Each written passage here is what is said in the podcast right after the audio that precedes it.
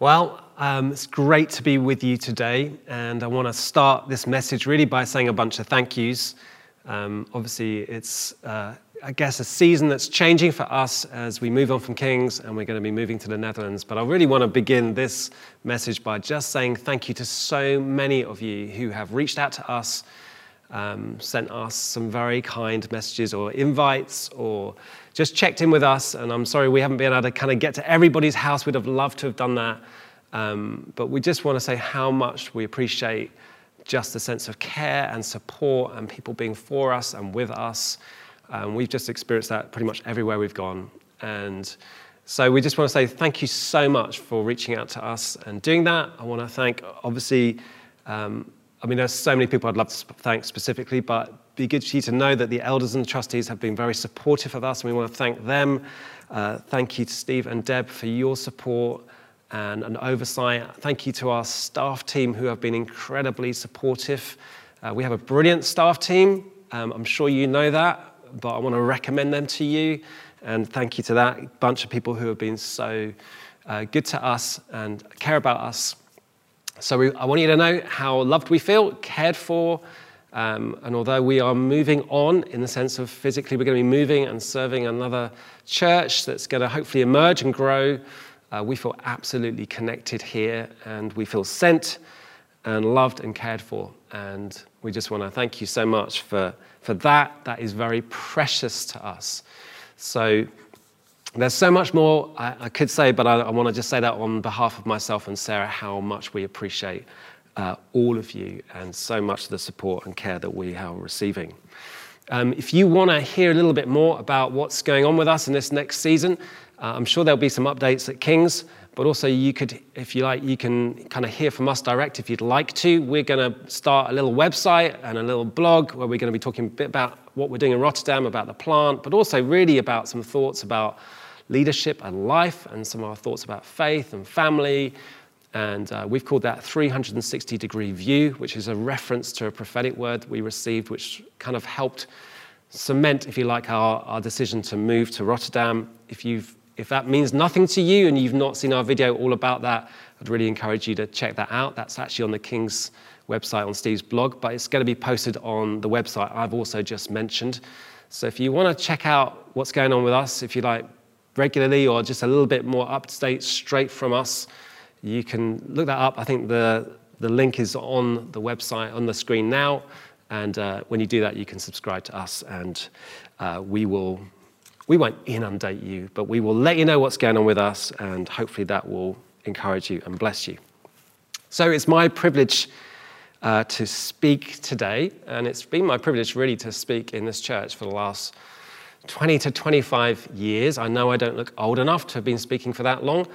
Um, it's interesting the journey you go on in life. I want you to know I'd never really had in my mind that I was going to be a pastor in a church. Some of you know that. Um, and it was really something that God just opened up for me. I came to this church in 1992, and uh, I'd had a season out of church as a student. And the truth is, my faith, I'd struggled in my faith. That really was, uh, therefore, quite a pivotal experience for me and has influenced my view on how important it is to get into a church and how important it is to be connected into a church. And I want to appeal to you if you uh, on the edge of this church or the edge of another church, I want to encourage you to step in because actually you may be able to survive as a Christian without being deeply connected to a church, but I don't think you'll flourish. And that was certainly my experience. And I got to a point in my life when I moved to London when I knew I really needed to connect back into church. And I knew there was a New Frontiers church in Catford or in Penge. I was living in East Dulwich. I knew there were two buses, the 176 and 185. I said to God, whichever bus comes first, the 185 came first and I turned up in Catford, uh, and I was like, I'm in. I don't really mind if it's got everything I want or not. I'm in because I know I need to be connected to a bunch of Christians who are going to do me good. And that's what I did. And uh, I had no intention to ever work for a church or to speak publicly. My only experience of speaking publicly was at a school assembly in India where I got to speak on my favorite Bible character, uh, who I said was Barnabas. And, uh, well, he was Barnabas, but I preached on Barnabas, I spoke on Barnabas. A week later, they asked the same bunch of kids who can remember what uh, Phil spoke on last week. no one could remember anything other than one kid who put his hand up and said, Yeah, Barabbas. So those children thought my favorite Bible character was Barabbas. That's how my preaching career began. Um, but God opened a door, and it's been an utter privilege to preach in this church. And I think I'm, I'm hoping that I've served you, but really I want you to know how enriched I have been by preaching here and serving this church. So I get to preach today. The truth is, it's a bit of a struggle sometimes to know, well, what do you preach on an occasion like this? And I wondered, maybe I should just tell a bunch of stories. Some people, I think, would like that. I did once get accused of simply making up my stories about my life. That's not true, they are real stories. But in the end, I decided to preach from a story in the Bible, which I thought might be a bit better. And uh, this is a story which has impacted me significantly and it's one of those stories which is so simple that sometimes I think the truth is we can be a little bit dismissive of them. They're the kind of stories which end up in kids' books and they get treated as like little moral stories. But actually, this story we're going to read, like all of Jesus' stories, is it's so profound that if we will listen to what Jesus is saying and we will do something about it, it will change our lives. So if you've got a Bible, I want you to turn to Matthew 7 and we're going to read from verse 24. And Jesus tells this story as, like, as the finale to the Sermon on the Mount. Now, the Sermon on the Mount really is the most famous sermon ever preached. It's not his farewell message or anything like that, but this story he tells is the landing of the whole Sermon on the Mount. So he's just taught really all about the kingdom, about what counts, what doesn't count, what matters to God, and therefore should matter to us, about living generously and giving, and how to pray, how to deal with fear and anxiety, how to love your enemies. Basically, what kingdom living looks like, what kingdom thinking is, what kingdom values are. And as he lands that whole sermon, he tells this story. He says this Therefore, everyone who hears these words of mine and puts them into practice is like a wise man who built his house on the rock. The rain came down the streams rose and the winds blew and beat against that house, yet it did not fall because it had its foundation on the rock. But everyone who hears these words of mine and does not put them into practice is like a foolish man who built his house on sand. The rain came down, the streams rose, and the winds blew and beat against that house, and it fell with a great crash. So, Jesus has just preached the most famous and the greatest sermon of all time, but he's saying to them, unless you do something about what I've just said, unless you choose, unless you act upon what I'm saying, unless you believe me, in other words, and trust me enough to do life my way, these things I've just said, Jesus says, are just going to be words. It means that you and I could hear the greatest sermon, read the greatest books. We could sit at the feet of the most remarkable and wise men and women. We could have the most remarkable Holy Spirit encounters. But unless we do something with what God is saying to us and giving to us, unless we take Him seriously, in other words, in the end, it makes no difference. Imagine if you, I don't know if you have children, but imagine if you have children and if they're old enough to leave at home and as you're leaving the home, you said, guys, just remind, reminder, please, can you do the washing up and tidying up? Can you sort the kitchen out? If you said that to your kids, and they all said, yeah, yeah, yeah, that's fine, no problem, you go. And you went out, and guess what? When you came back, guess what? Nothing had happened. It's all the same as it was when you left. You'd be like, guys, I just, yeah, yeah, yeah, we said we'd do it, but you haven't done anything. Or imagine if you taught your kids, you need to brush your teeth, like in the morning and in the evening, you need to brush your teeth. And they're like, yeah, yeah, yeah, yeah, yeah. But they never brush them. You're like, I've, I've just said a bunch of words. But basically, in the end, they're just words because nothing is happening. And Jesus is saying, unless you do something with what I'm saying to you, they're just going to be words. There's a, there's a little verse in James, in James 1, verse 23, and it says, Do not merely listen to the word and so deceive yourselves. Do what it says. Anyone who listens to the word but does not do what it says is like someone who looks at his face in a mirror and after looking at himself goes away and immediately forgets what he looks like. But whoever looks intently into the perfect law that gives freedom and continues in it, not forgetting what they have heard, but doing it, they will be blessed in what they do. Now, that verse in James is it's kind of quite a funny verse. It's like you're like someone who looks in the mirror, and as you walk away, you totally forget what you look like. Now, some of you are thinking, in real life, that is exactly what I'm trying to do when I look in the mirror. I don't want to remember what I look like, I want to forget what I just looked like. But he's saying that that's what we can do. If we don't act upon what he is saying, we're like someone who just forgets what we just saw. And it has massive implications for our life. And so Jesus tells this story. And in the story, there are two men, there is one storm, one rock, and two very different outcomes. Let's talk about the men. Jesus says there's a story. In this story, there are two men, both of whom are builders. They are both here to build a house. And the first thing I want you to notice is not that both builders show up, even though that is a miracle that they both come up on time. Sorry to all my building friends, it's a cheap shot, but I had to get it in there. What the thing I want you to notice is that they both build. Jesus is saying that we are the characters in the story and we are all builders. Every one of us, we are building houses or we are building our lives. And we build them primarily by the choices we make every day. Now, sometimes we have to make very big choices. Sarah and I are obviously right in the midst of a very big life choice for us and our family.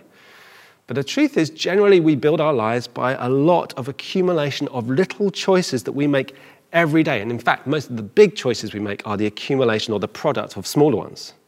Both the things we choose to do and the things we omit to do. Very simple choices that we make all the time, all of which impact upon other choices. So things like this, and some of them you might think are a bit, a bit small and frivolous, but actually really important. Choices like this What time will I go to bed? Will I have my phone next to my bed or downstairs? Will I get up in the morning and read, pray, spend some time with God? Will I have a budget? Will I keep to a budget? Will I spend hours searching on the internet looking for more things to buy? Will I take exercise seriously? Will I walk? Will I run? Will I go swimming? Will I join a group? Would I turn up for my group? Will I prioritize friends who do me good, who encourage me and build my faith? Will I make it to church regularly or not? Or will I simply commit to doing other things? And it goes on and on. All sorts of choices that we make every day every morning, every afternoon, every evening. And the truth is, often we commit those, we kind of, we treat those choices like they are not that important sometimes. We can be quite casual about them. But actually, those kind of choices are the things through which we build our lives, particularly around the issue of time. To who and to what will I give my time? And to who and to what will you give your time? Fact, if you go back to chapters earlier in Matthew 5, verse 37, Jesus says these famous words. He says this Let your yes be your yes, and let your no be your no. And Jesus is saying those two words are critical words that you need to think about. You need to think deeply about those words because what you give a yes to and who and what you give a no to will ultimately shape and define the kind of lives, the kind of houses, the kind of lives that we are building. And sometimes we get those words, yes and no, very confused. How many of us have ever found ourselves saying yes to something when someone says, Please, would you come and do this? And you say yes, but inside, the words yes come out of your mouth, but inside you're screaming no. But we say yes for some reason. Why do we do that? And we get them the wrong way round. And we commit to things that we should never commit to, but it can work the other way as well. Sometimes we find ourselves saying no to things, either consciously or not, that we should be saying yes to. And we'll find all sorts of reasons to excuse ourselves like that. Well, I'd love to get involved in that. I'd love to be part of that group. I'd love to be able to get there regularly. I'd love to be able to kind of get fit, or I'd like to read my Bible regularly, or I'd like to pray, or I'd like to read more, or I'd like to do those activities that make me feel alive, that help me flourish as a Christian, that help me grow. But I just don't have enough time, is often the word we put on that. And we kind of excuse ourselves, but because we're saying no to things we know we want to say yes to, but we excuse ourselves. We say, Oh, I'd love to, but I can't because I just often we say we don't have enough time. But the truth is, often, very often, probably virtually always, we do have enough time. We have simply chosen to do other things instead. And into the midst of that, Jesus says, let your yes be your yes and let your no be your no. In other words, think deeply and carefully about what and who you say yes to and what and who you say no to. Because in the end, I am and you are responsible for the choices we make and the lives we build. Both men build, and both men are responsible for where and what they build. That is why one of them is called foolish and one of them is called wise. We are ultimately all responsible. One of the most sobering little verses in the Bible, I think, comes in 2 Samuel 11, and that is basically the beginning of the story of David, King David, who was, you know, a man after God's own heart, did amazing stuff, but then had this awful season, episodes in his life where he commits adultery, he, you know, he, he runs off with another man's wife, he then has that man murdered, and it's this horrible season. But right, but that whole thing begins right at the start, a little earlier in 2 Samuel 11, where it says, in the springtime, when kings go off to war, David remained in Jerusalem. David, in other words, does not go and do and be where he should be. He, doesn't, he omits to place himself in the context that he should be in. And that leads to this whole unraveling in his life. And something he omits to do leads him to something that he then commits to do. And sometimes that is the way it works that if we omit to make the right choices, it can lead us. Sins, sometimes the areas that we end up sinning in is because we've sinned by omitting to do something and it leads us into sins that we commit. David's terrible yeses over here begins with a wrong no over here where he should have gone. Each one of us, Jesus says, should think deeply about what we say yes to and what we say no to. About because it shapes how we build our lives and who we are going to grow to be. Two builders, everybody builds. And there is one storm. Jesus says the rains came, the water level rises, and the wind gets up. Now, as a child, we went on holiday to Scotland once. You want to know why we only went once? because we literally lived through this story in Scotland. The rains came, the waters came up, the winds came. In fact, they didn't just arrive, they had been there the entire time. They lived there in Scotland. Apart from the day that we left, which was sunny, uh, next summer we went to Mallorca. I don't think my mum was happy about going back to Scotland ever again on holiday. Now, I want you to notice the storms come to both houses. No one in the story is immune to the storm. Occasionally in churches, you'll hear people preach, not our church, but you'll hear this in kind of in, the, in Christian churches or in faith out there on YouTube. You'll hear people say that if you're a believer and you have enough faith, then the storm won't come to your house. You'll be immune from the trouble. But not in this story. Faith is not an immunization against trouble. In fact, if anything, it's the opposite sometimes. Jesus says in John 16, In this world you will experience trouble, storms. And yes, we can bring trouble upon ourselves by terrible choices or bad judgments. But sometimes storms just come. That's what happens. Storms come to both houses. But I want you to see in the story, Jesus is saying the storm is not the same as the outcome. It's a circumstance, it's something you walk through, but it's not the same as the outcome. The rain comes, the water rises, the wind beat against both houses, but one of the house stands and one of the house completely disintegrates. The storm is not in control.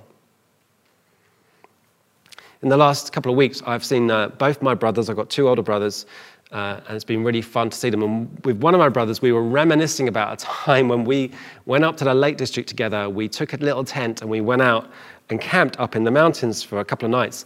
And uh, I'd done that lots of times, but on this occasion, I don't think we'd checked the weather forecast. We hadn't really picked a very good place to go and camp, and we were on the side of this mountain, and a storm blew in, and I, it was just horrendous weather. And I remember waking up in the middle of the night, and I realized that my feet were wet, my sleeping bag was wet, I'm basically sleeping in a stream.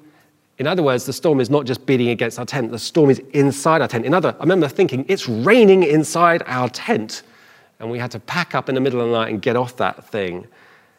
And one of the reasons why storms scare us sometimes is because we are worried that the storms are, are in charge. The storms don't just come to us, they, if you like, they get inside us.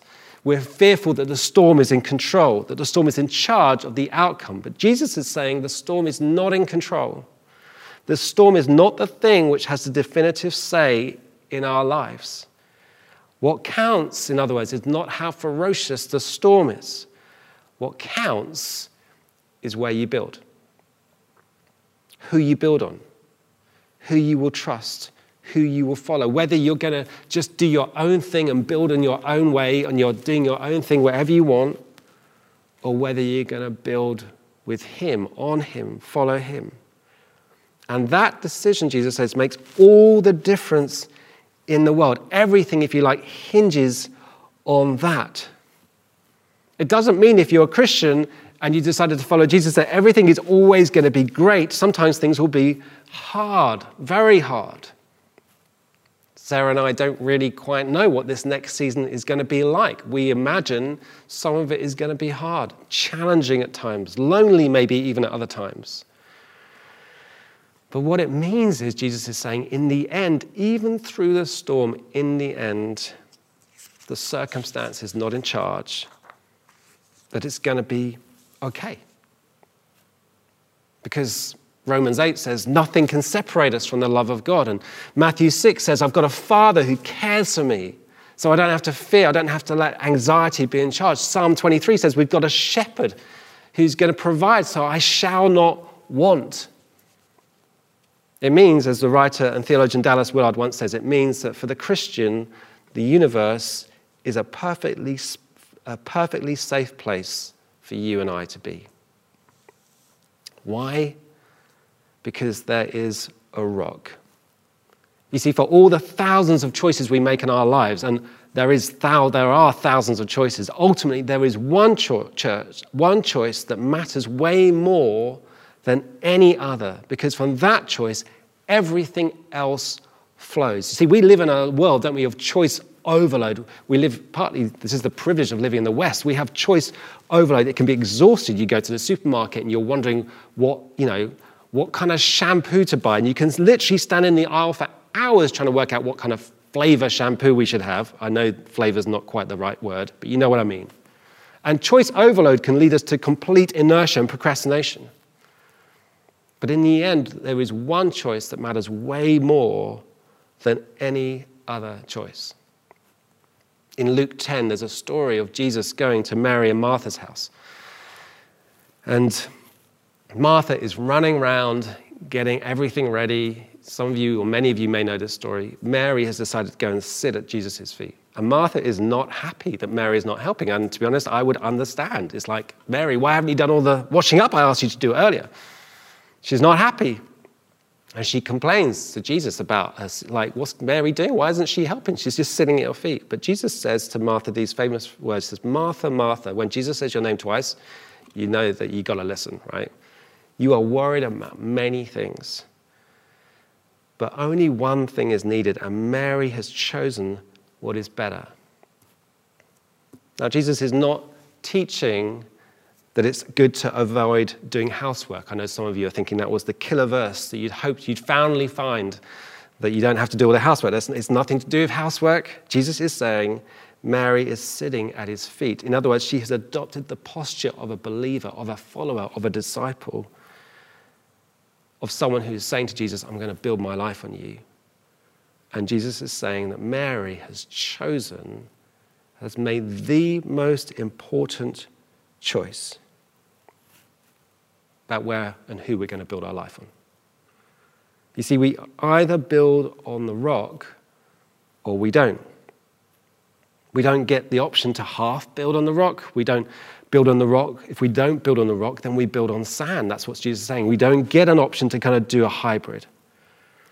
And when you build on sand, you you may build a life which looks outwardly impressive, but in the end, Jesus is saying it won't stand, it won't last, it won't count. But, he is saying, if you will build your life on Him, if you will say to Him things like, okay, you say to me, you're going to provide for me, so I will live generously with my money or your money. You say that it, doesn't, it doesn't matter how successful I am or significant in worldly terms. What matters is how much I love and serve people, so I'm going to live that way. Or you say to Jesus, okay, you say to me, it matters how I use my body or what I watch, so I'm going to keep myself pure. I'm going to live the way you say because I believe you have the words of eternal life. When you say those kind of things to Him, when you live your life out in that way, when you build your life on the rock, in other words, when you don't just hear what He says, but you do it, Jesus said, You're going to build a life that counts, a life that makes a difference, a life that stands.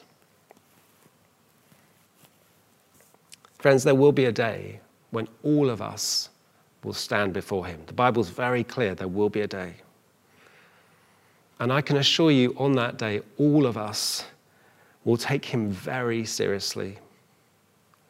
And on that day, we will have to totally trust in the goodness and the grace of God on that day.